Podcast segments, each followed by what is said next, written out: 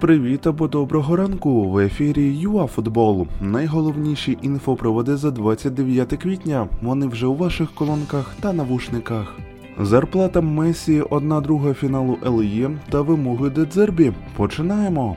МЮ розгромив Рому у першому півфінальному матчі Ліги Європи. Вовкам довелося проводити вимушені заміни так, і як підсумок зручні 1-2 перетворилися на катастрофічні 6-2.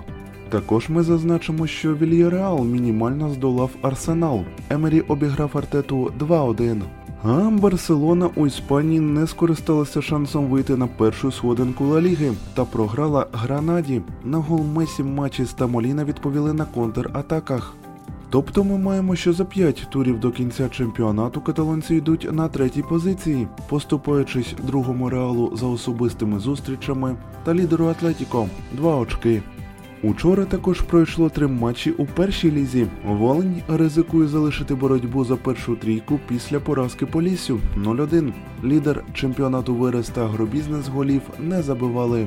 Зате вийшла справжня драма у металіста та гірника спорт. Там зафіксований камбек харків'ян 1-2 у 10.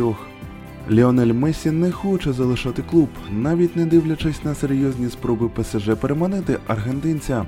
Каталонці поки не можуть запропонувати контракт через аудит, але це питання часу. Лео готовий піти на скорочення окладу, але очікує від Лапорти хорошої роботи щодо придбання гравців.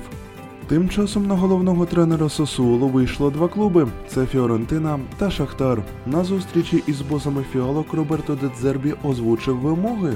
Це воротар, наприклад, який вміє грати ногами, захисник, який вміє просувати м'яч, а також плеймейкер та вінгер. Фіорентина до них, наприклад, не готова. Ось Шахтар, Реді, Стеді, Гоу.